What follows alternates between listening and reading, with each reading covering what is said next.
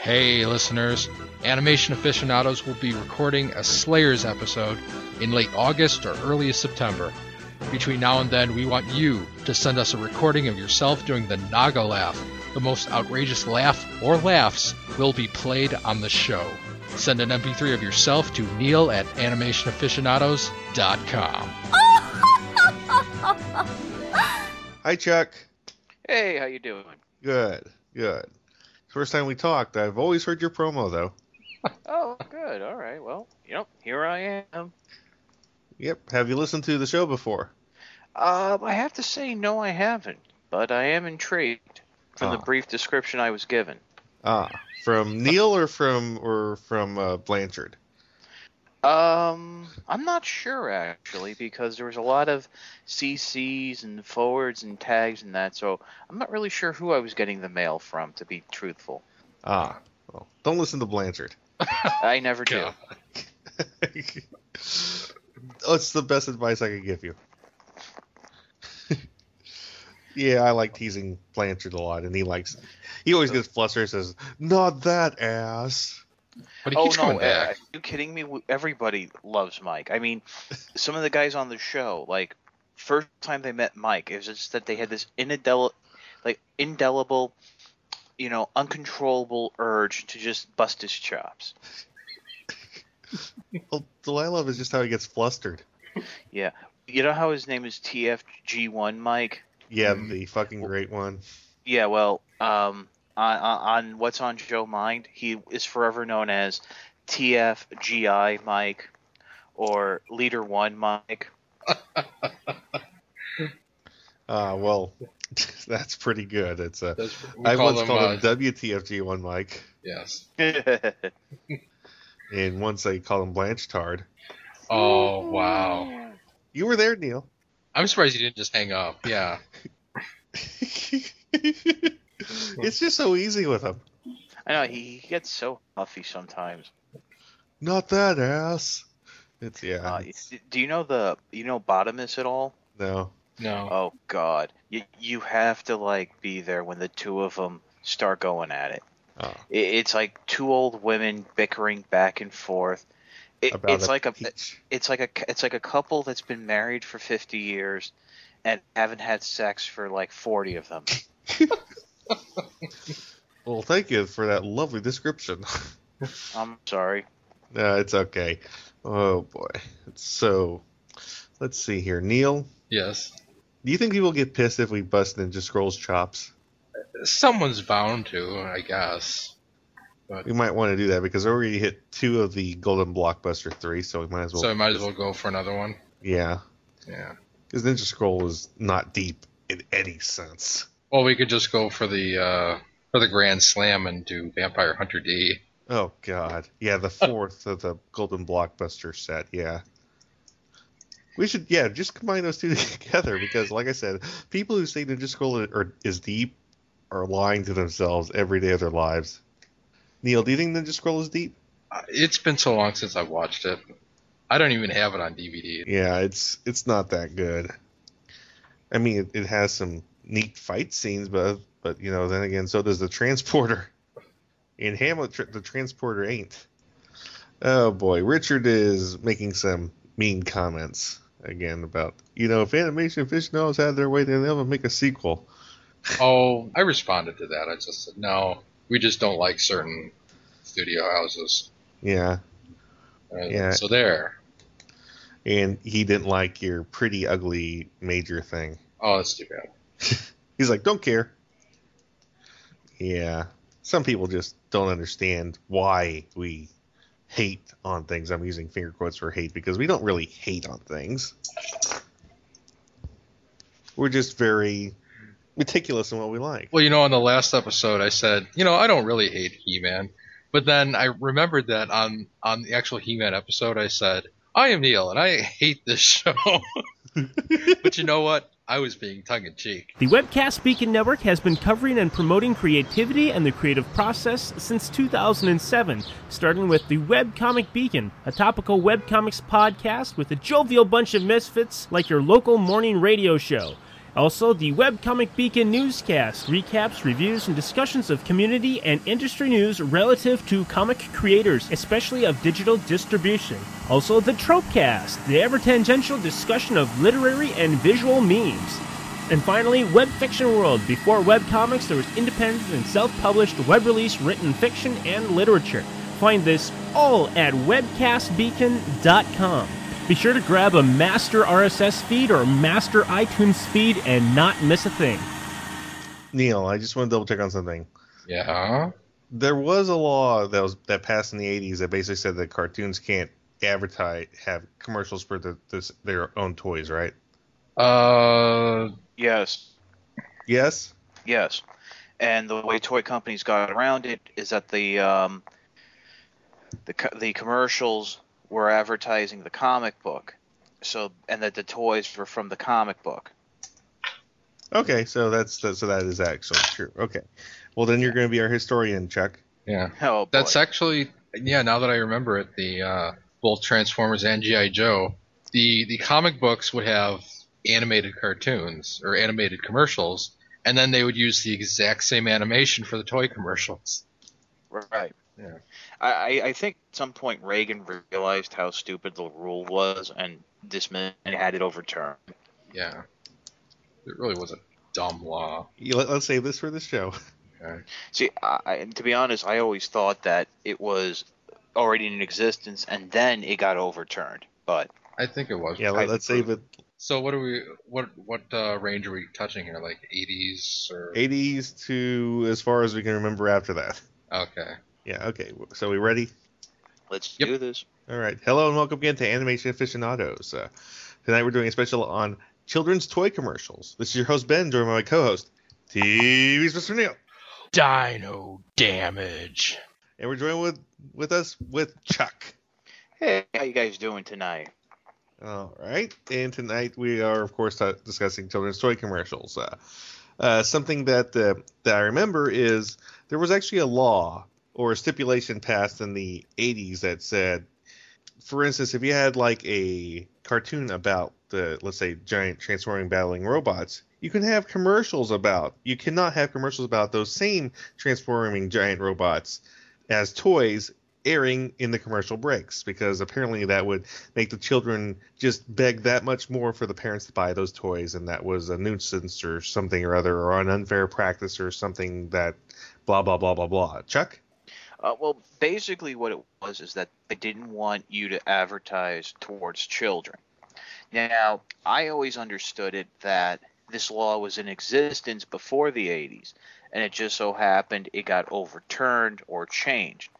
I've since found out I was wrong, and um, it just went into effect in the 80s. The reason I thought it existed beforehand is because you had shows like Space Ghost, Thundarr the Barbarian, and a bunch of others from that Hanna Bar- Barbera studio that never had toys, and up until like the mid 1990s when you had a big nostalgia kick. And apparently, I was told that was because they just couldn't make toys for the cartoon because it was against the law. I mean, I, I honestly don't know the truth, but the fact of the matter is, is that companies in the early 80s to get around this would do tie-ins with comic books. For example, Hasbro entered in a partnership with Marvel for their new properties, G.I. Joe, a Real American Hero, and then a couple years later, the Transformers. So you would have the commercials that were showing the toys, but then at the end would say, you know, follow the continuing adventures of G.I. Joe in this month's Marvel comic book. And it would show, you know, the cover for that month's Marvel comic. So commercial was advertising the toy line was advertising the comic, and the commercial was advertising the comic, and it just so happened there's an animated cartoon on the air. oh that larry hama Mm. Oh, i got Well, larry stories like crazy but uh but yeah it's uh with gi joe that's kind of okay you can buy the gi joe comics they're okay but with with transformers the comics there was like a couple year period where where where grimlock was the leader of the autobots i don't know if you want to read that i don't Oh, that was Well- way late into the series, though. looking back now, um, you know, pretty much everyone who was around at the time really felt that Transformers worked much better as an animated property, which I, I tend to agree with, while G.I. Joe worked much better as a comic book property, which I also tend to agree with, even though I, you know, hold the G.I. Joe cartoon up to the same level as the Transformers cartoon. And I think the proof is in the pudding when you see how many issues Transformers lasted after the show went off the air, and how many issues G.I. Joe lasted until that cartoon went off the air. Yeah, that's definitely true. But what was Grimlock's uh, uh, platform again? Hope and Change. well, you, you know that was the big thing. One thing that I noticed very quickly, especially with Transformers, is that the writers got, you know, they they really had a hard time writing the characters as they were. So that's why you started having these swooping changes. For example, after the first four issues, Optimus Prime is you know disassembled, no longer the leader. Ratchet is taken over, um, and it's not until I would say maybe a year to a couple of years later in the comics that Optimus Prime returns as the Autobot leader. Now you're starting to break up a little bit, Chuck. Oh, I'm sorry. Uh, how does that sound? Sounds better. Okay, so but back to the toy commercials. Uh, you know, the fu- the funny thing is uh, the very first. Uh, the very first Masters of the Universe commercial is not animated by Filmation. It's actually animated by Nelvana. Yeah, it's very bizarre. But It, it, it looks like, aside from the really bad He-Man costume, it looks like something you can expect from heavy metal. Interesting. yeah, that would have been awesome. Of course, they'd never get that quality of animation for a whole series, but you know, we can dream. Yeah. Okay. Um, I'm just kind of flipping through some stuff right now, and it appears that throughout the late 60s and 70s, there was a group called the uh, the Action for Children's Television, which was uh, constantly petitioning the FCC to ban advertising advertisement on children's programmings for specific uh, products, you know, for such as toys for the uh, for the cartoons and uh, God damn Vi- it! Stop vitamin- making us a nanny state. You know. Well, they kind of got beaten back because uh, how I've always understood it is that what He-Man was the big victory against that because that Some was victory. the that was the breakthrough where uh, yeah I know it's He-Man but still still it because it was a it was a, a kid's toy that finally got its own cartoon and while some people may grumble about you know a, a cartoon based on a toy instead of uh, something like Ren and Stimpy, which is like some animator's like little project. Um, where was I going? I lost my train of thought. Yeah, some people may grumble about that, but still, it kind of you know pushed the animation industry forward where they can instead of being like like uh, beaten down by this uh, parents uh, group, they they could finally do uh, real animation, and it brought about the the short-lived barter system where uh, uh, the the syndicated networks, well, it's not really a network, the syndicated stations and the toy companies could could share in the investment of the program, and combined they would produce the show, and that lasted until Cartoon Network came along. yeah. By their budgets combined. Oh God, no. But yeah, but yeah, it's uh, the interesting thing is every Masters of the Universe toy commercial that actually aired on TV, it's uh, it was Peter Cullen doing the announcer voice. Uh, yeah, that was that was really bizarre, and I never realized that as a kid. Well, it's just so sad because you know he's such a big star. You're leaving that one alone, you, Neil? Why are we going down this avenue? Well, what happened is is one day Neil and I were discussing this, and Neil says, "Well, you know what? Pe- Peter Cullen has re- react- retroactively become a big star." Well, the the joke is that uh, in the '86 Transformers movie, he was he basically had a cameo. He showed up as Prime and he died. And, Yeah, when when all these other people that were much bigger stars, I mean Robert Stack, uh, uh, Weird Al Yankovic doing, doing a song, uh, you know, uh, Idle was there, and and uh, and uh, you know Rosebud, uh, what's his name? God damn it, uh, Orson Welles. Orson Welles was there. All, all these people that were legitimately huge stars, and here's you know meek Peter Cullen, the cartoon voiceover guy, and and now all of a sudden Peter Cullen is the name for most people. Yeah, he's he's gotten a lot more work since the Transformers movie. Thanks. but yeah, it's uh, Yeah, it's in the the Masters of the Universe commercials are hilarious. I mean, the the biggest thing I remember watching them all, I was asking Neil, "Hey, was this guy in the cartoon?" Because a lot of them I don't remember. No, Stinkor was never in the cartoon. Uh, who was the reptile guy? Uh, The one that can slash his tail with slail, tail yeah, slashing action. yeah, he he was in the cartoon. Yeah, lots of them were really, really, really lame too. They they had they had the He-Man with a light gun chariot that can like disable Skeletor or something other with a light gun. They had a Bizarro He-Man. I, that was in the cartoon, wasn't it? I don't think it was. I don't remember. But, I uh, think it. I don't know. I'd uh, I'd have to watch He-Man again, and I don't want to. So uh, let's just leave a question mark there and move on. But yeah, it's uh, the He-Man toys. You know, number one, as a kid, even I knew He-Man was, you know, a little fruity. I didn't think he was fruity. I was just like, I would see this poster of this like half naked man on my friend's wall, and I'd be like, I'm gonna stick with my robots.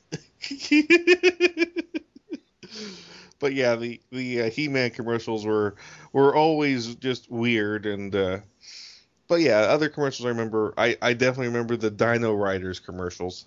I barely remember those. I remember them. I think I actually had one or two Dino Rider toys. Although funny enough, a friend of mine, Noelle, she she sent me uh, a private message like a couple years ago. She was like, "I remember this cartoon. It had these guys. They rode on top of dinosaurs. You know what it was called?" I was like, uh, "Dino Riders." She's like, "That's it." I, I'm like, "Are you you're kidding me?" yeah, at least it wasn't Dino Saucers.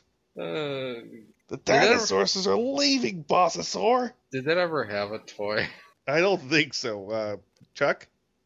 Um, as far as I know, they didn't. But uh, I actually had quite a few Dino Riders. Um, I was really into them.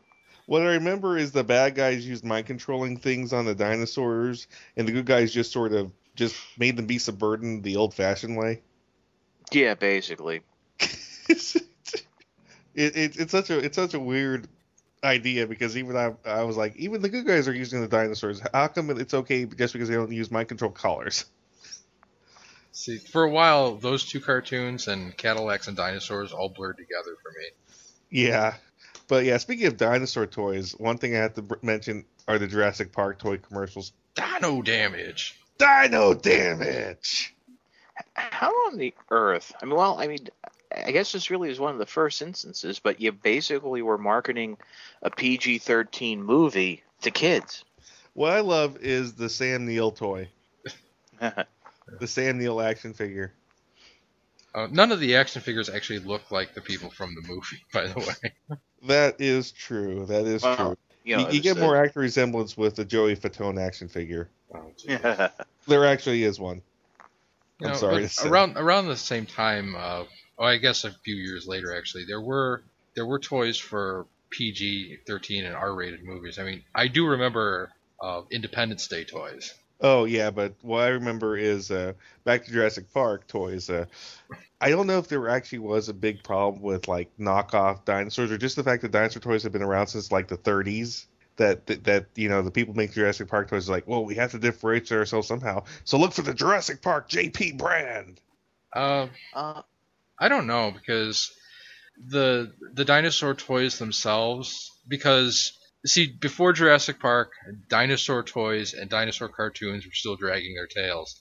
And Jurassic Park finally put the nail on that. They said no the dinosaurs don't drag their tails. And those were like the first toys to really hit to really hit the uh, hit the thing home to say you know this is what a dinosaur looks like.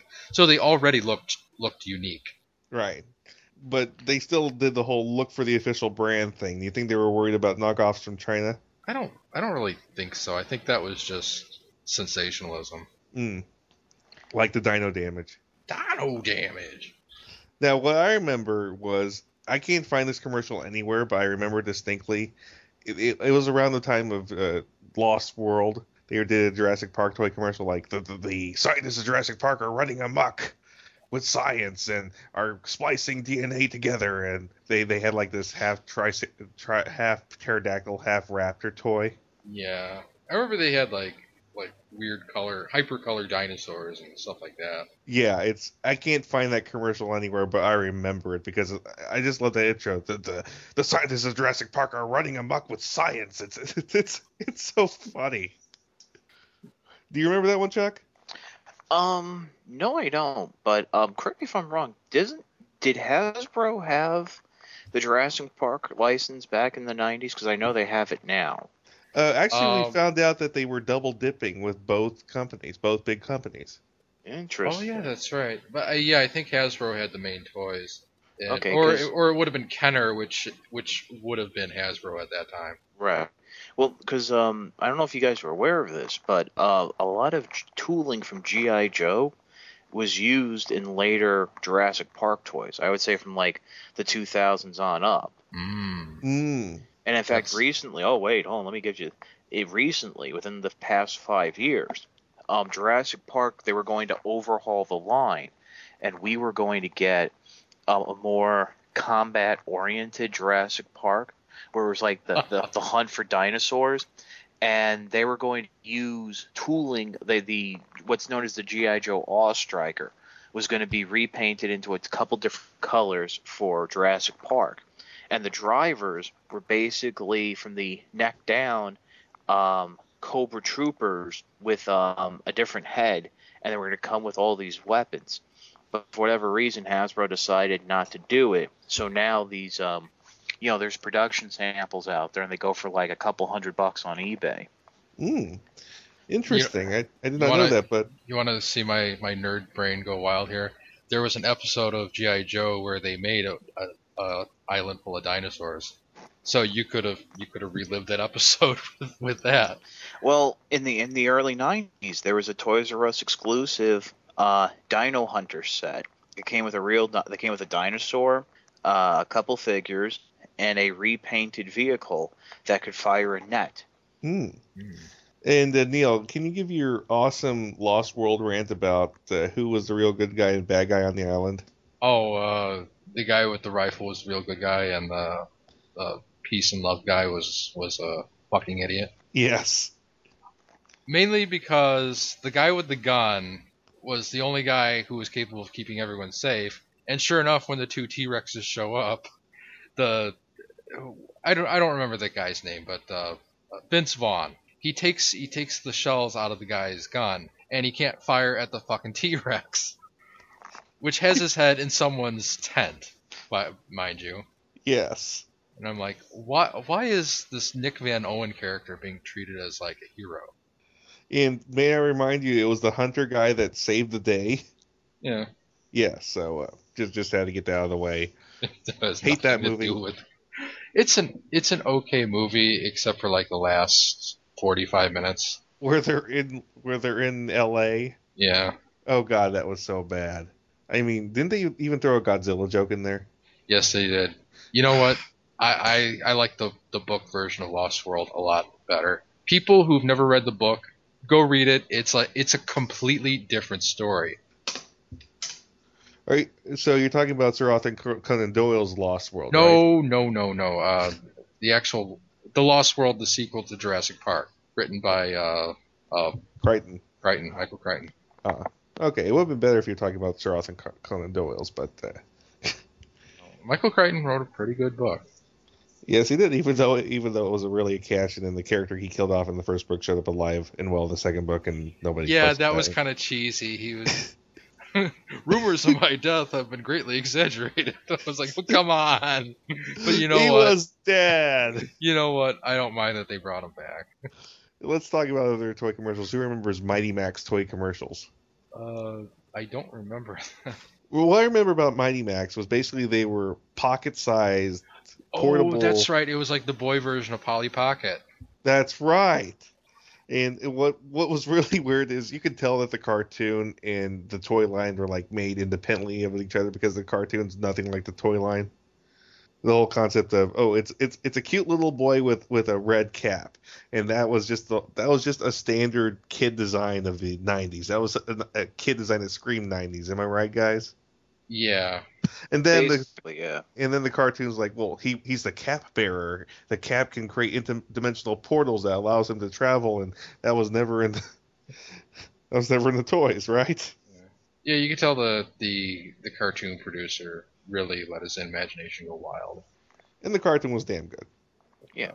But I, if I remember correctly, like with the cartoon, each place he went to, I mean, that was like a representation of one of the pocket adventure play sets he had. And, and you know, he would have to complete a mission. He had his bird that was a guide, and you know, it was like the bird would basically have hidden clues all over the place. But instead of telling him what the clues were, he would have to find them. Interesting. We should talk about that when we do a Mighty Max episode. I, I basically only remember one scene from one episode, and it's basically him saying to the bird, "Come on, what do I have to do?" And the bird clearing his throat and stomping his foot as a hint to say, "Move this stone." And under the stone was a, like an instruction tablet from the bird, with the bird like drawn on it. That sounds like the cartoon, all right. But yeah, it's uh let's see here. One thing I remember, you remember all those weird Batman the Animated Series action figures, the ones that were nothing like the cartoon, like Arctic something Batman. Oh yeah. Well, well, I mean that even goes back to the movie line, you know, where where it was like you just had various themed Batmans. Yeah, but the, no, there was one for the animated series. It was Arctic Chill Batman or Arctic Hunter Yeah. Batman. It's- Right. I I don't remember exactly what, but I remember it was ridiculous and nothing that Bruce Timm would have ever allowed to be in the cartoon. Yeah, that that happened with the real Ghostbusters too. There were just like tons of variation on the Ghostbuster costumes, and uh, the in ghost figures that were never in the cartoon, like Granny Gr- Ghost, Gross, or uh, yeah, you could tell that the animators just well, I I, I think by de- by design because it was more based on the movie, and then the the, the, the toys must have been like based off the cartoon, yeah, they were. as opposed to the other way around, how it would normally be with the Transformers and GI Joe. So the the, the cartoon producers had had the freedom to just kind of ignore the toy line. you know, they only just recently released the Ghostbuster toys where the Ghostbusters actually look like the actors. really. Yeah, just recently. So Actually, uh, last, last two years. so Egon doesn't have the uh, Spit curl. yeah the the ho ho hair no, no, he, he looks he looks like uh, Harold Ramis. Wow. Yeah, those are basically uh, Matty Collector exclusives for a while. Actually, the the sad thing though is they all have the same bodies, they just different heads. Oh, so it's like standardized fat thirty year old man. no, they're really well done. All the details really good. It's just you know they only did the detail once Oh, that's too with the with the folds and all that. I mean, am I right, Chuck? well, actually, I was gonna say the the chubby one. He's chubby. I mean, i- it's like the skinny. The guys who are supposed to be skinny are skinny. It's just that you know they use a lot of the same parts. I remember the torsos are the same. Mm, well, we can check it out later. Yeah, I mean, Yeah. I, I unfortunately all I have is the Toys R Us exclusive Ghostbusters 2 set that has them with their uh, Santa hats. Oh God. no, the the new exclusive, yeah. Exclusive six inches, yeah. Those are. So yeah, the you actually get you can have a Harold a real life Harold Ramis toy in your hand. But yeah, it's other toys I remember. Yeah, definitely the uh, the Batman the Animated Series ones were bad. And the funny thing is how the Crap Man actually did episodes in the first season. Right, like right off the bat, they were doing toy commercial episodes. Oh, really? Remember the the the snow costume and the Oh, is that what that was? yeah Oh my God. Yeah that yeah the crap man did that right off the bat first Yeah. season. So I, I'm wondering why Chuck hasn't uh, you know asked crap man what's that? what's the crap, man? Well, well, I, I- it took me a minute, but then I remember the new Batman series is called The Batman. the crap Yeah. man. yeah, Yes. Ben will not let anyone say the uh, The, the, the production name. name of that show. I, I, I actually say that I saw like one episode of Batman Brave and the Bold, Yes. um, and the animation just put me off. But then what really put me off is that they just pulled in all these random DC universe characters that some of them have no connection to Batman whatsoever, and I'm just like, what? Well, you know at least it isn't the crap man. That's true. because the Crap Man did an episode where where written by Greg Weisman, where where it implies that Mister Freeze killed the Waynes. We'll never really know if that's what it meant to, to imply. It's just kind of Really it, badly. It's kind of a weird non sequitur to throw into the middle of an episode. It's like you're fighting Mr. Freeze, and oh by the way, this happened to your parents. what does this have to do with the story? I don't know. and then and then he had the Arctic Chill uh, armor to you know only twenty nine ninety five. So anyway, Yeah, and commercials. yes, other toy commercials.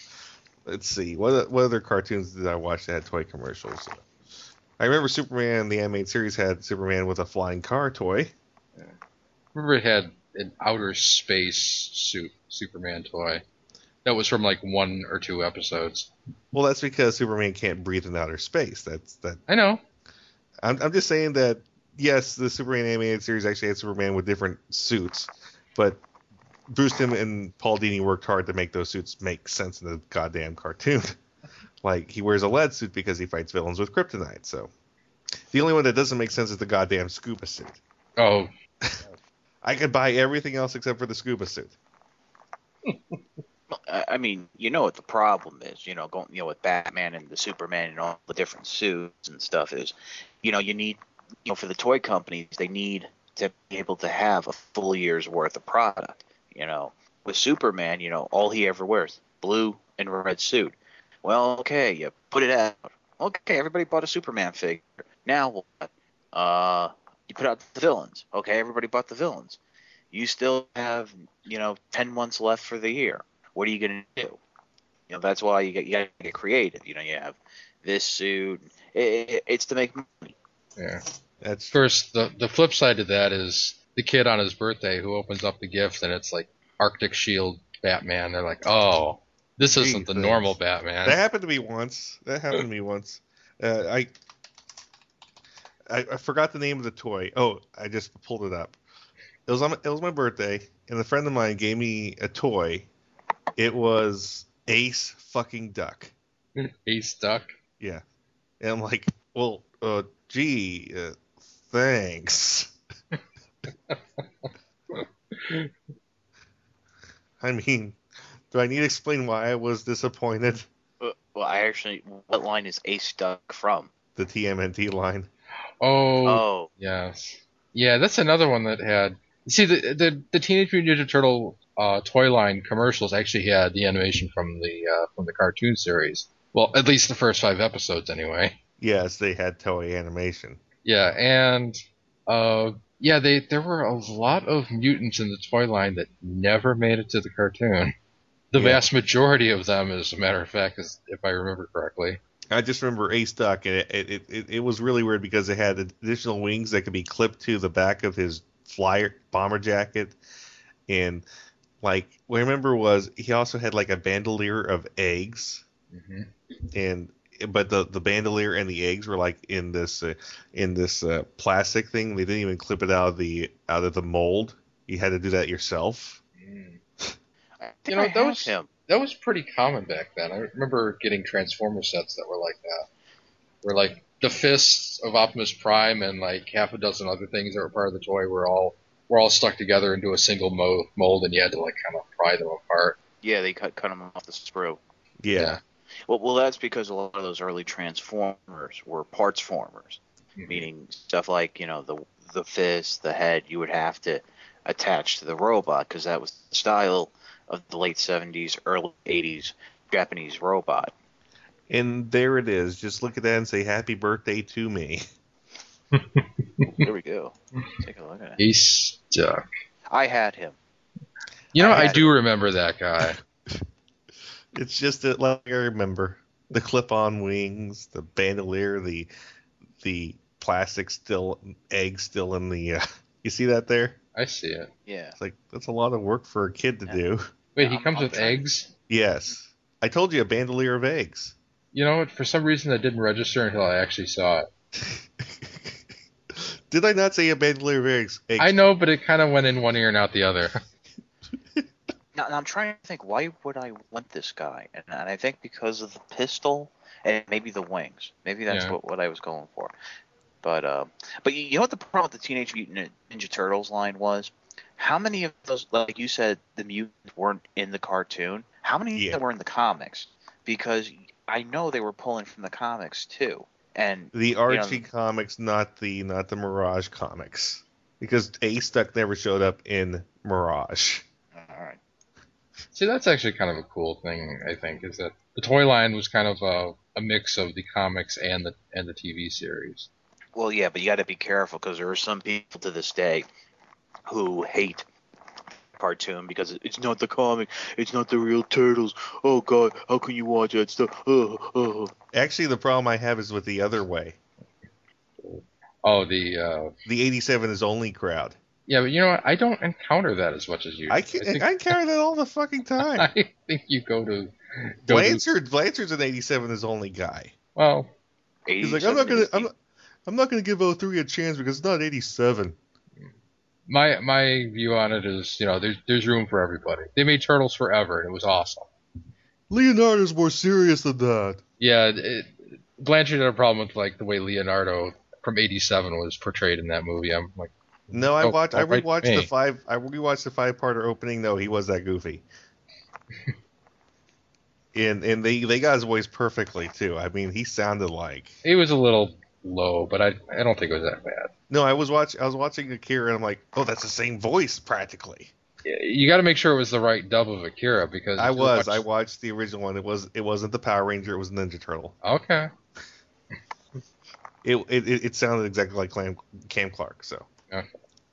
But yeah, it's the TMNT toys are just like I said. It, you you want one of the four turtles if you get a toy. You don't want freaking Ace Duck. It, it's sort of it's, it's I think the same thing happened with uh, with uh, with uh, Ghostbusters where you wanted one of the Ghostbusters. And, and how long did it take for Slimer to get a toy? Did Slimer ever get an official toy? I think I'm pretty sure he did. But the way it worked was the the original the, the actual cartoon version of the uh, of the Ghostbusters were only made in like the first year, and then everything after that was like gimmick toys, like you know their eyes popped out of their sockets or something like that.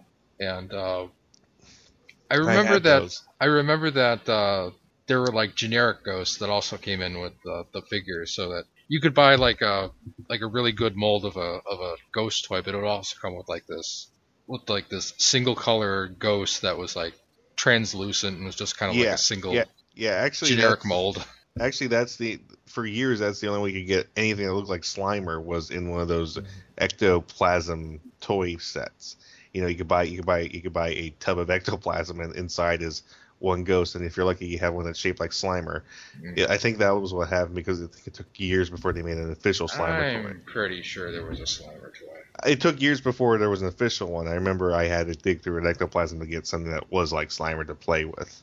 So I'm going by my childhood memory. So, but yeah, it's uh, yeah, it's uh, the uh, yeah Ghostbuster toys were like that. Uh, any other examples you can think of? Um. Well, here's here's a goofy one. We were talk, just talking about Cam Clark. That reminds me of Robotech, and the Robotech toys. See, one one of the really vicious, nasty things that Hasbro did was they they swiped the Valkyrie toy for Transformers and turned it into Jetfire. So they had to make their own mold that was not Jetfire, but still looked like the jet from the from the cartoon, and it it was kind of bad. It looked like you know you know the Mattel Little People Yeah, toys. It, it that that toy had like an airplane set. It kind of looked like the airplane from that. Mm. It just it maybe I can find it. It was it was like a super deformed version Yeah. of the Valkyrie. Yeah, it was super deformed. Yeah. Oh, they the- had the- that. In S- they had that in SD Macross. Yeah, those were. Um, I, I think those were Bandai, Bandai toys, but it was like they couldn't get the Valkyrie. You know what? I never put that together, but I think you're right, Ben. It is it is like it's the toy from SD Macross. That is funny. I was making a joke. I think that's exactly what it is. Actually, do you want to hear something even funnier? You could have probably had a one one hundred scale uh, of the F1S, but you probably wouldn't even recognize it because that mold, as well as a bunch of other molds from Bandai, were put in a um, another '80s transforming line called the Converters. Hmm. Mm. Ba- basically what had happened was a the company that originally made the Valkyries, which I think were called the company was called Tom, not Tommy but Poppy, no, or or something like that. Uh, I they got bought out by Bandai, but before they got bought out by Bandai, they made an agreement with an American toy company, so a lot of their molds got brought over, and it was um. You, you know the the transformer known as Roadbuster. There was a smaller version of him Oh on right. what they call the one one hundred scale. Um, and meanwhile, the larger ones were sold to were, were leased out to Hasbro. And then you had the Valkyrie. You had like the VA1F, well VA1S, in its you know gray colors. But then there's a black version. I'm trying to think of what the that company's name was because they were the ones who you know who made Macross toy first, and then uh, Bandai just bought them. Takatoku? Takatotsu. Takatotsu. Yeah, Yeah. yeah. And Yeah, and the that thing- Roadbuster toy that you're talking about is from another show called uh, Dorvack. Dorvack. Yeah, yeah. There was all sorts of motherfuckery going on in uh, '80s toys. Oh yeah, it was great. It was great. And you know what's nice is no since nobody knows about these, you can either get them for cheap or you're gonna have to pay a lot of money for them. Mm. Yeah, it just Yeah, looks like the- that's from SD Macross. Yeah, Makaros, Makaros. Makuros, Makuros.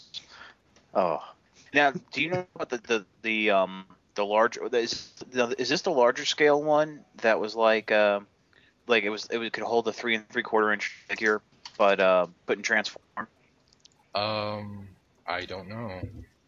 because there was a um, three and three quarter inch. There was one that could hold a three and three quarter inch figure that I actually had. But here's the thing: he had the head, he had his feet. There was like an an indentation for his hands. So there was a belief that they were going to try to make a large scale transforming Valkyrie, but Matchbox just couldn't do it. And I, I know I broke mine trying to get him to transform but um, I know a lot of other people they actually took that and were able to mold. So you have like this larger scale transforming uh, uh, Macross toy. Wow, Interesting. Yeah, I just I'm just. just I'm just enthralled by SD Macross here. Oh, when I saw wow. the slot machine, I, I started giggling. I- I've never seen this before. And- when and- Neil was and- mentioning how, how the how the Valkyrie was the was like tiny and, and deformed, I'm like, oh, it must be SD Macross. It's very similar.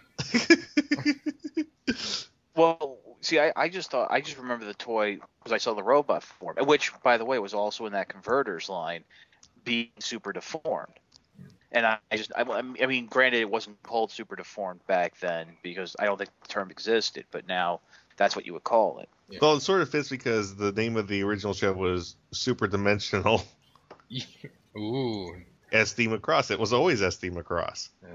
And they tried to slip some uh, Macross toys into uh, what show was that again? It was uh, uh, It was about technical robots, Robotech. no, no. What was what was that '90s cartoon that Um, it, it, it was like EDF. it was? It's it was that one show that you liked, Ben. Oh, oh, you're talking, you're talking about oh, Exo Squad. Yeah. Exo Squad. yeah. Yeah. According, according to the producers, Exo Squad is the prequel to to Robotech. And and my response to that is no, it's not. Well, I thought your response to that was sweet, ironic victory. well, it is funny from a certain perspective, but from a certain point of view. Well, see, the whole thing is, you know, people complain, stop getting your, stop getting your American stuff, you stop getting your Japanese stuff in our American cartoons, and then it's like, well, now there's American stuff in your Japanese cartoon. No, as Neil puts it. It's time for intermission, boys and girls. Grab your helmets because it's time to assemble Mask. The Geekcast Radio Network has launched Masked Mayhem with your hosts Optimus Solo and TFG and Mike. This podcast covering all 75 episodes of Mask will feature in-depth analysis of every episode, talk on the toys, and more. Masked Mayhem will run 30 podcast episodes. You can find us in iTunes and on www.geekcastradio.com. Get your spectrums ready as podcasting is the ultimate weapon. Movie Week in Review is the Geekcast Radio Network's weekly movie podcast. Steve and Mike take a look back on their favorite films and give you their thoughts. They also bring in co-hosts at times. If you are a movie buff, listen to MWire only on GeekCastRadio.com. Hey, I'm Gary. I'm Mike. I'm Chuck. And I'm Justin. Join the four of us every week on the internet's number one and longest running G.I. Joe podcast, What's on Joe Mind? It's Joe news, reviews, and interviews like you've never heard them before, delivered right to your MP3 player. Our guests include Jason Marsden, Kevin Michael Richardson, and Matt Yang King from G.I. Joe Renegades, Larry Hama, Robert Atkins, and John Barber from IDW Publishing, and many more from around the online Joe community. Yeah, it's guys talking about Joe. Think of it as Joe Talk meets Sports Talk. And we make fun of Chuck. Right, and we, hey, again? Come on, Chuck. We're just kidding, kinda. Sometimes Chuck makes fun of himself. Right, and we, okay, seriously, this is just getting ridiculous now. It's What's on Joe Mind every week on the Geekcast Radio Network, InsidePulse.com, Stitcher Smart Radio, and iTunes. Download and listen today. I suppose I still can't say something about Transformers, can I? Come Good. on. No. What about sports? That sounds yeah, good. that's all right. Hey, you guys there still? I'm still here. Okay, it's just there was a gap of silence. That happens whenever I make like a really tasteless joke. Oh, I'm still here. Uh, I, I, I was I was enthralled with the uh, SD Macross opening. Yeah, it Ah. really just arrests you and like forces you to watch it. Yes, it it, it arrests you without giving you your full Miranda rights. Well, just as long as I'm putting cuffs. Yeah, but yeah, it's. I don't. I've never seen an episode of this, but I, all I know is this exists, and that's that's all I need. Well, I was just looking at it, and it seems I was looking at the comments, and it seems that all that exists is the opening. That the opening was just made for the 10th anniversary. Ah. okay. Well, that's glorious. You know, It's it could also be the other way where the the Japanese saw the toy that we made here and was like, okay, let's adopt this. Because you know, Capcom does stuff like that. Yeah, yeah, like. Uh, yeah, actually, all the Japanese uh, properties, you know, do that. Like, for instance, uh, for instance, you know, as we point out with Dirty Pair, you know, Adam Warren did his comic, and then all of a sudden, all these things are happening in Dirty Pair Flash. And it even happened in the Transformers line where the original inception of the uh, the headmasters was that they were little robot guys that just transformed into heads of bigger robots. And Head then they on. and then they saw what we did with it was there were people inside the in the head bodies and and so what do they do with Master Force? They copy that idea. Yeah, but but the less we talk about God Ray, the better. Oh, that's all confusing. Yeah, it's like okay. I, I I showed a guy who only knew American Transformers, God Ray, and he was like, "What the fuck is this shit?" Yeah, it's really it's really just it's mind-boggling that Power Master Optimus Prime does not exist in Japan. Well, well, no, But now they, you know, think he watch out. does. He does. There's Yeah, a black. There's a black variant called Nucleon Quest Convoy, and it is Optimus Prime as a power mask. Oh wow! Are you sure you're not talking about Nemesis Prime? No, I'm I'm hundred percent sure. Apparently, um, to, to to explain the Action Masters, you guys know what the Action Masters were? Yes. They were the Transformers that didn't transform. Exactly. Apparently, Optimus Prime went on this deep space mission to find this alternative fuel source. And to protect himself, his body was covered in this black alloy. And they used the Power Master Prime mold. In fact, I, I think it actually is the American version of the mold because he doesn't have the telescoping hands for his super robot form. Ah.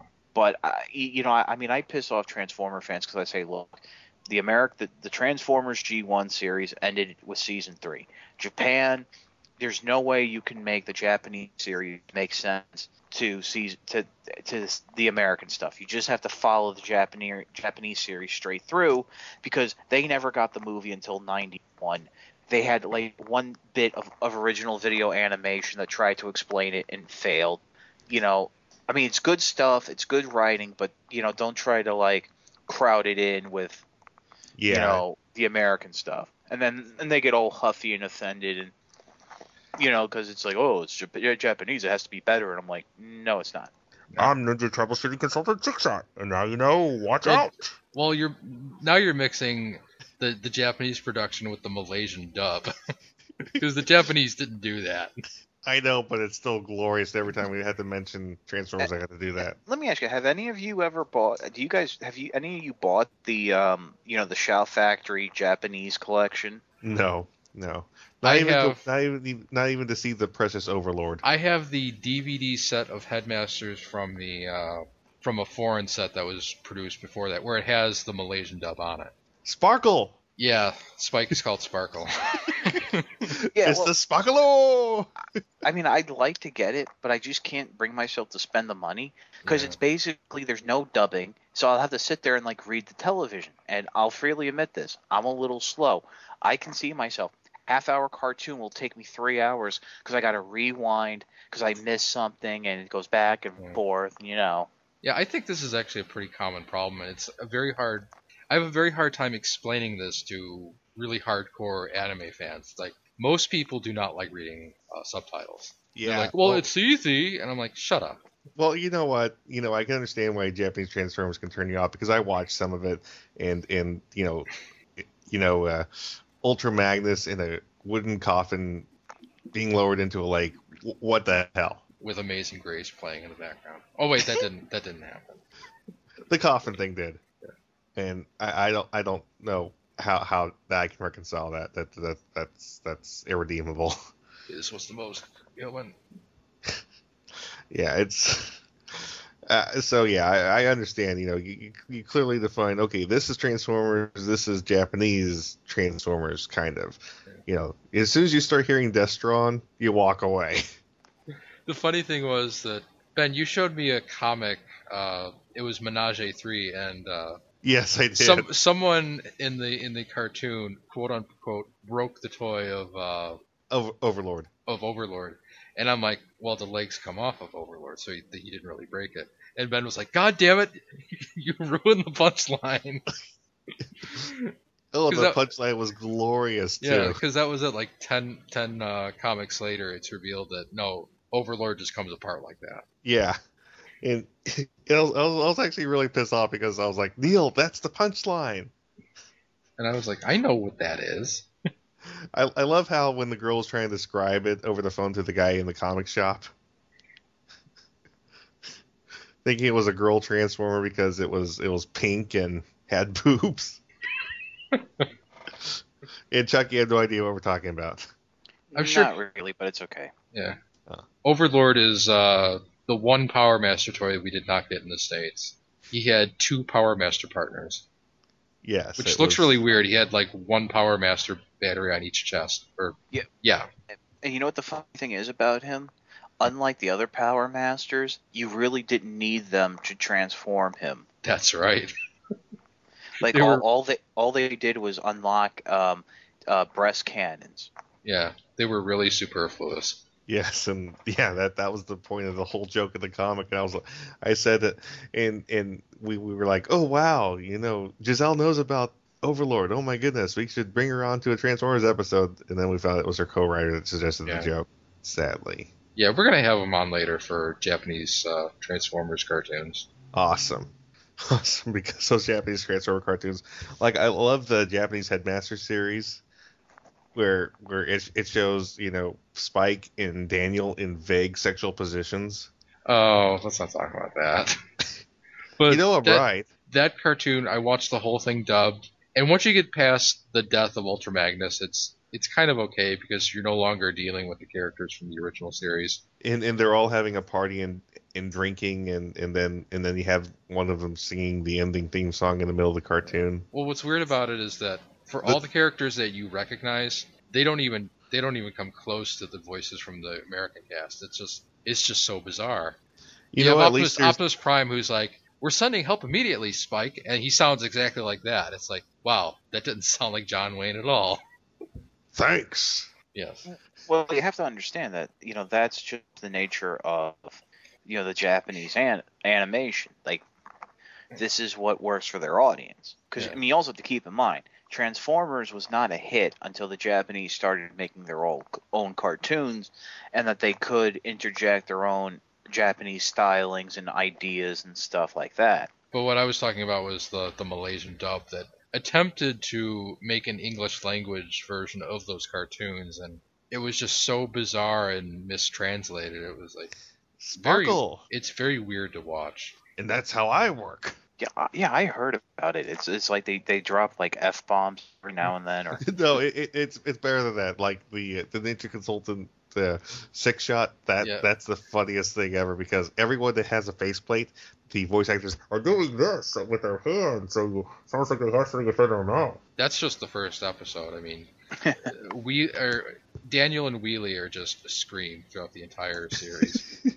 It, it, it's it's a good late at night get drunk and Yeah, just it's, laugh. It's of, like yeah. uh, if you wanted to to do your own riff tracks, you could just do that entire series. Just record yourself. it's it's better than Aragon for that.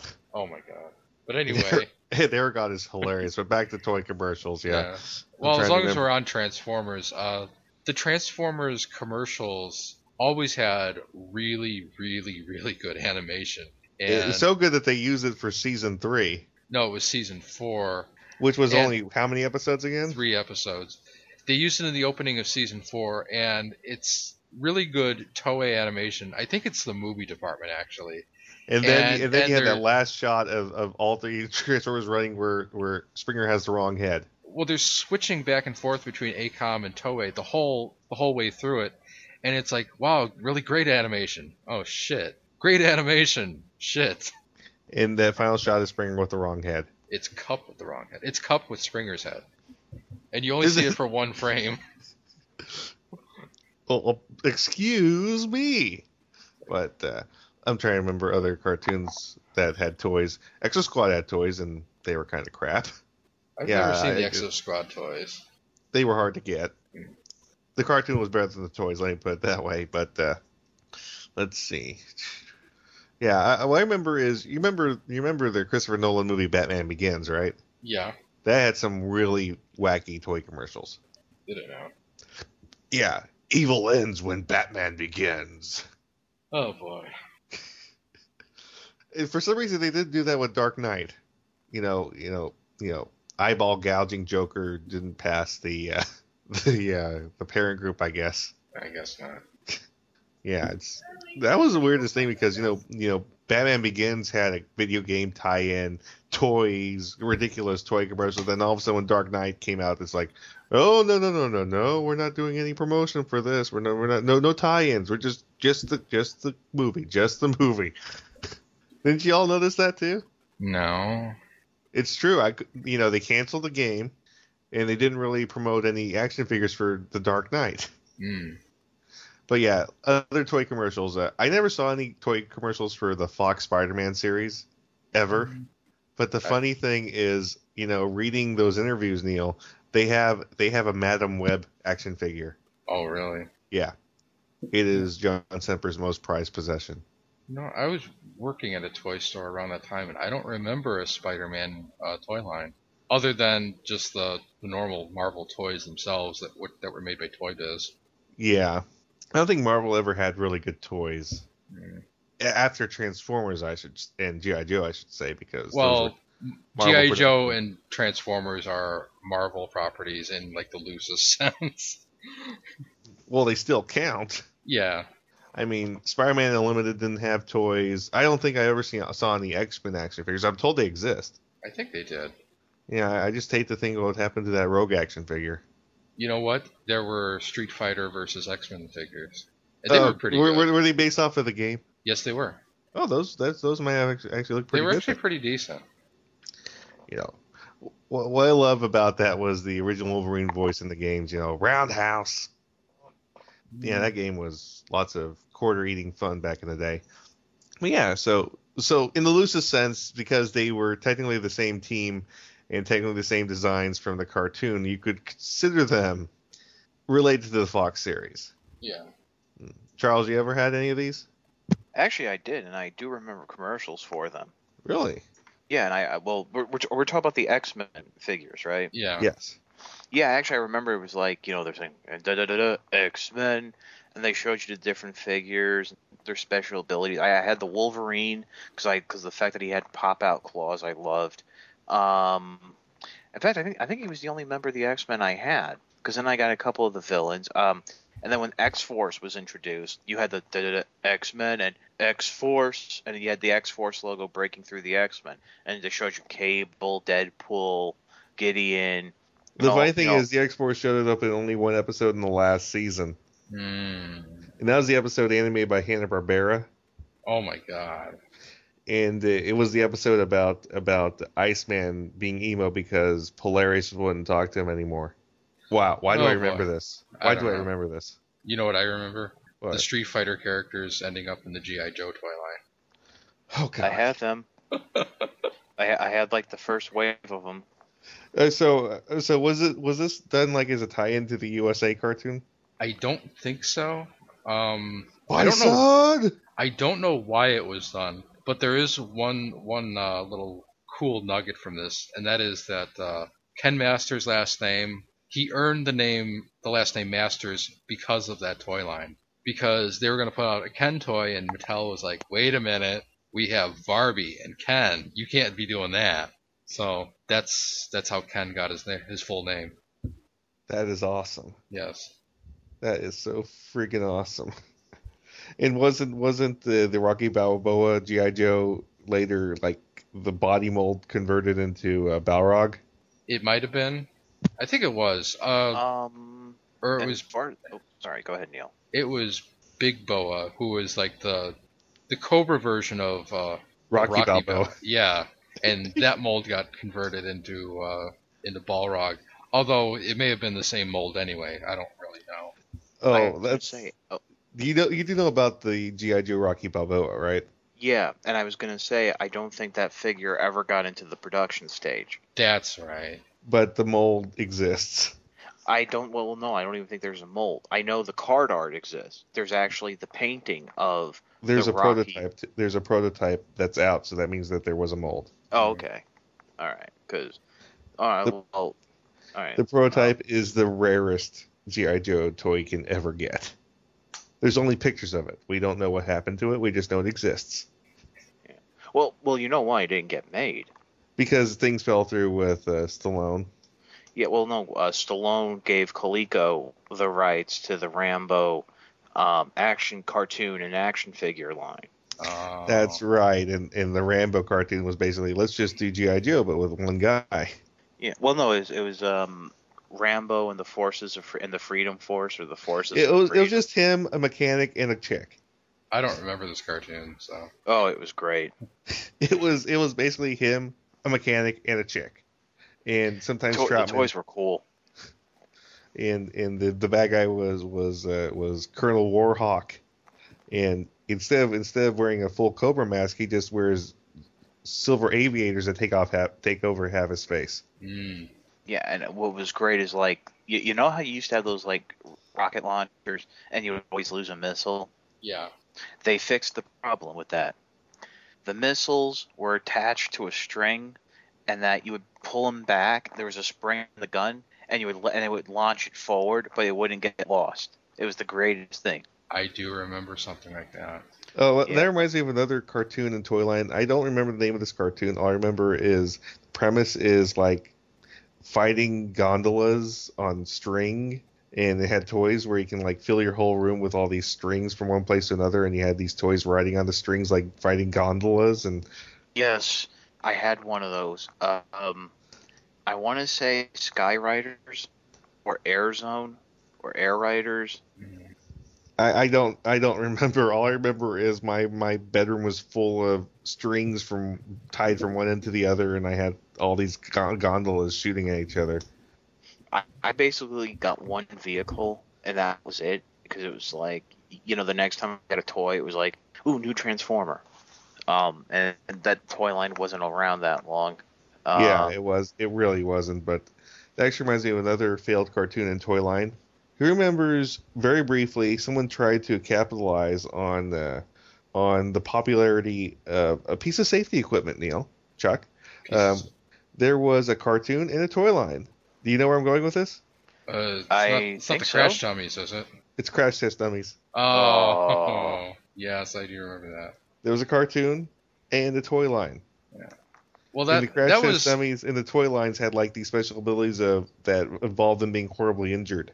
Well, that was that was like really a, a no-brainer because you had in the in the original commercials you had uh, Lorenzo Music doing the voice of the one crash dummy, and he does cartoon voices anyway, so it's like, well, let's get him for the cartoon. So crash test dummies, huh? Mm-hmm. Mm-hmm. mm-hmm. No. I I remember seeing it was Christmas of that year, and Al Roker was doing a bit on the Today Show, talking to a woman about the toys for the holiday season, and he picked up the Crash Test Dummies crash car, and he says, you know, this isn't something I would want my child to have because I really don't like the idea that it's promoting crashes.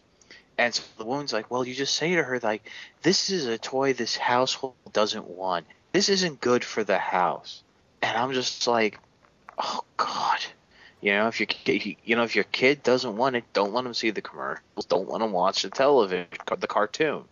I mean, the line wasn't around that long, so it, it wouldn't surprise me if Al Roker, the almighty Al Roker, didn't kill it. But well, I have some Al Roker stories for later too, but that's another that's another show. And by the way, I did I did get the Crash Test Dummies uh, music band reference that you made there a minute ago. yes, I could not resist. That was my favorite Weird Al music video. Mm-hmm. I always liked I Lost on Jeopardy. well, I like Hey, Jurassic Park. did you guys hear that a couple weeks ago on Jeopardy, the an answer to one of the questions was, "What is Uranus?" One guy actually actually wrote as the Final Jeopardy answer Alex Trebek's name backwards, Wow. Nice. and Alec just brushed it off and kept going. Well, he did lose it once. Uh, I don't remember what, but it, it, Uh, one it guy was, actually one, one guy actually wrote uh, one guy actually wrote uh, uh, what is the rapists? Oh. Oh wow. That's therapists. That's therapists. Well, you know what? He, he actually has a really good sense of humor about that. Well, he appeared on one of those SNL sketches, the Yes, very he last did. one they made. Yes, he did. Yeah, the, it was the last one, the one where uh, Sean Connery won. It was the final bit. You know, I am Will, the last one. Will, Will, Will uh, whatever his name is, was leaving the show. And SNL and I personally celebrated that he left that show. Oh. Not a fan. Well, It, you know what? The only thing that made that bit worth it was the Connery. well, Connery's always great. Yeah, and you know, you're the man now, dog. Punch those keys. And there was only one of those, I think, that was ever made without Connery. Yeah, that was that was the first one when they had Norm Macdonald as uh, as Burt Reynolds. Yeah. But anyway, Yeah, it's yeah the crash test dummy toys. I remember they actually made a very specific plot point about the torso the bad crash test dummy had, which was what was his toy was was a special torso that had like all these special abilities and stuff, and that was the biggest that was the running plot of the cartoon. But the cartoon didn't even last a season, so who knows? see the whole the whole point of those those characters were they were idiots and they they got blown to bits because they didn't you know put their seatbelt on. Actually, that probably wouldn't have helped them anyway. but Yeah. Yeah, it's it's just really funny that, that, that this cartoon exists. but they would just make cartoons of anything like that. Oh, the Police Academy toys. Let's talk about those. Oh my god. Oh, those were great. I remember I remember like the the the the police officer that can make the vocal sounds. He had he had an action figure where he had like a kung fu backpack They had like a, a boxing glove on an arm and a, like a leg to kick, and he actually used that as a weapon in the cartoon. Wow. The only thing I remember vividly about that toy line is that the commandant was a male or only toy for some reason. What I what I remember about that about that toy line was was you know how would Steve Guttenberg feel that you know his toy doesn't look anything like him? Did any of them really look like the actors? No, No. It was it was the toy line was made after Police Academy too because you had the character based off of Wildcat. What's his name in, in the cartoon? Yeah. Instead of being voiced by that guy, he's not voiced by the voice actor who played the character in the movie. Oh, no, of he, he, he's voiced by a guy who's doing this really bad lisp. really bad lisp, you say? Yes. But uh, He he lisps like this because he has nothing better to do. Yeah, it was it was really bad. It's I have to watch that cartoon again because I just remembered how bad that was. yeah, I remember we were talking about cartoons that were based off of R-rated movies. I'm pretty Yeah. sure the original Police Academy was an R-rated movie. It was. I mean, the part with the podium. How could that? Yeah, it's funny how like eight R-rated movies in the '80s were like perfect for kids. Yeah. Yeah, like all the kids saw Ninja Turtles. Go ninja, go ninja, go. The first one. Damn it. Yeah. Yeah, it's. So what's another cartoon toy line that has nothing to do with the cartoon? Like, Um, didn't Jem have some toys? Yes. of course. Yes, they did. Yes, yes, and I bet Blanchard collected them all. Ooh. well, I know he's got the cassettes. Oh, I was just joking. Truly outrageous. I think he's actually said that he does have the cassettes. Oh God, damn it! Every time I'm just making fun of Blanchard, he just does it to himself.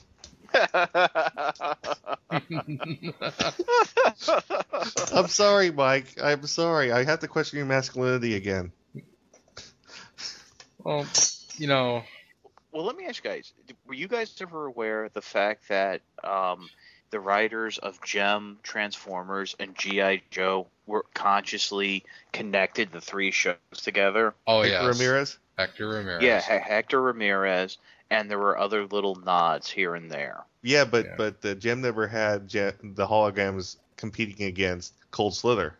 Ah, but what they did have was a monster that was in the Inhumanoids showed up in Jem, and there was a character in the Inhumanoids named Captain Armbuster, who was the real name of Ace from G.I. Joe.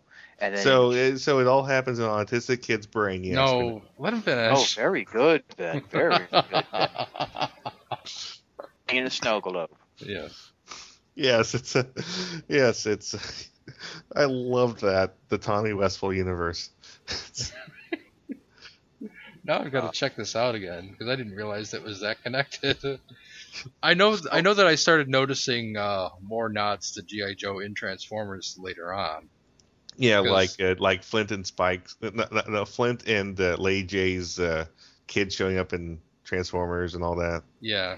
Well, Yeah. th- the most Snake. obvious one was Old Snake, They Well, don't yeah. make terrorists like they used to. and there's some question about Dinobot Island and the the island of dinosaurs from uh, from GI Joe. Um, I don't know if you can quite hook that together, but it's there. Well, if you know, you know what's funny is, remember the animated movies? Yeah. The first one that was going to be up actually came out was My Little Pony. Mhm. And there was going to be a scene in My Little Pony where the big villain was attacking. So one of the ponies flew off to get help. Well, where does the where does she go? First place she goes is the Ark, and she tries and she's talking to one like Optimus Prime or something. You're, you're fucking But- with us now. But nobody is home. No, no, no. This is true. I spoke. We did an interview on What's on Joe Mind with Buzz Dixon, and he said this was something that he wrote up in the script.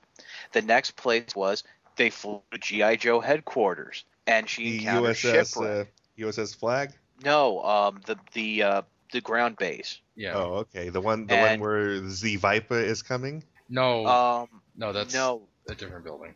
Oh, th- th- th- it was weird because it was only the, the GI Joe headquarters in the cartoon. In the comic, it was like the mobile headquarters base. In the toy line, it was called like the mobile headquarters or something. But anyway, she encounters Snake Eyes. I'm not Snake Eyes. Shipwreck.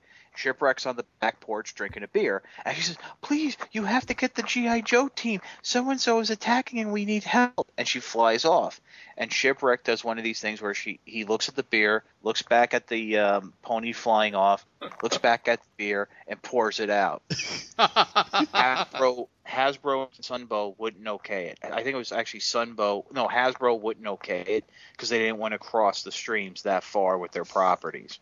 Well, it would cause a total proto- protonal reversal. Ah, Uh-huh.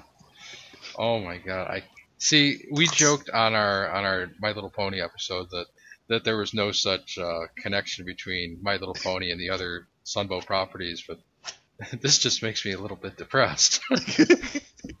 Don't worry, Neil. Against the temple, just to make sure. Boom. Headshot. Anyways, anyways, it, it's just really funny that the toys are coming out that that were coming out. I mean, at, obviously when the anime boom came, I can't remember of any anime specific toys that were being advertised on TV. I can't remember of any. In fact, Well, I I- remember. Go ahead. Well, I was going to say it's probably because uh, none of the toys were, could would survive uh, U.S. safety laws. Yeah, it's uh, yeah, you have the special order original G1 Megatron that can shoot the pellets. Well, no, uh, that no. no, no, That could never shoot. It, the American version could never shoot pellets. The, opening in its chamber was was molded shut. The reason you had to order it was because some some idiot kid in New York City had a G1 Megatron, pu- pulled it on a cop because you know, hey, raise your kids to not respect the police, and the cop shot him. So Megatron had to be pulled off the shelves and became mail order only, and hmm. was and that Did- basically was Did they have the orange tip later releases? Uh, no, because Nope. they brought they brought uh, Megatron back out to mail order in 1988, I think, and that's how I got Megatron. And he did not have an orange tip then, so that the orange tip thing didn't happen for a while after that. basically what happened is eventually uh, toy guns became outlawed. I mean, the, the rule was they could not look realistic. They could not. They had to be designed in like really weird colors, and they had to have a blaze orange tip. Thankfully, my toy gun collection, which I am proud to have, was all before this, and it's really From your cold sweet. dead hands? You, you, you damn right they're gonna have to pull them out of my cold dead hands, chop my hands off. Um, but now here's an interesting thing: G2, the, the the second generation Transformers, when they're going to, you know, new Transformers with retooled older Transformers. And Megatron was a tank? Yeah, well, they were going to try to do a Megatron as a gun. Basically, it, he was blue, pink, orange, um, neon green. It was neon blue, Oh. neon pink, neon orange, neon green. It, it, it, he, it basically looked like uh, if uh, like Rainbow Brite took a diuretic shit. Uh, that's what the the figure was going to look like. And they said, no, we'll just make him a tank. Yeah. Thank God for that. Now, just recently, they did actually do a legend-sized Megatron who transformed into a gun, and he had an orange tip. And you know, And what I- the, ki- you, know, you know what the funny thing is about that? I think if you're really good, you can get that orange tip off. Yeah. Nope. Really? Because everyone thought that the orange was painted onto the barrel.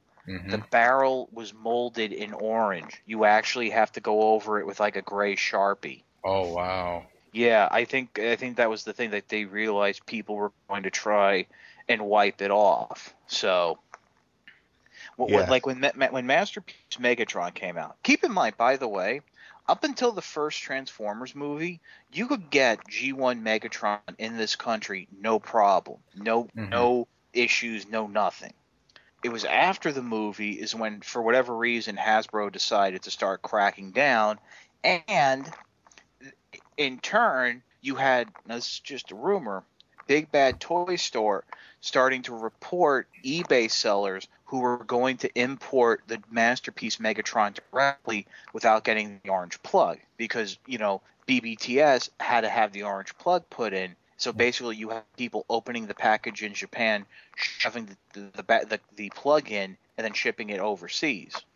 Ouch. Well, well, you know, some people still to this day order vintage Megatrons that can shoot the pellets and and all that, and Yeah, well, you know, if if, if get they 'em. if they if they are if they are slow enough to actually try to intimidate cop with them, then they deserve what's coming. Yeah, I'm sorry they to do. say it comes They- it comes as yeah. You, you know, I mean, I, I got my I got my masterpiece Megatron from a guy in Canada who basically crossed the border and, and mailed it from a U.S. address so it wouldn't be stopped by customs. And it was you know mint and seal box. Um, and I know from like other guys, you, there's there are ways to get G1 Megatron from Japan without you know having the plug. It's just that you don't go through you know main retail importers because they're the ones who get stopped. Yeah. So uh so overall, I think we did a good job covering toy commercials, guys. What do you think? Oh yeah. Yeah. It, All right. It was a pretty random episode, but I kind of thought it would be anyway. Yeah, but once again, dino damage. Dino damage. Yeah, and you know what it is, and there's so many cart uh, commercials we didn't even touch upon. So if you ever want to do a sequel, We we will definitely do a sequel. So uh, Yeah. this is your host Ben. With TV's Mr. Neil and your old pal Chuck from What's on Joe Mind. And we're saying good night.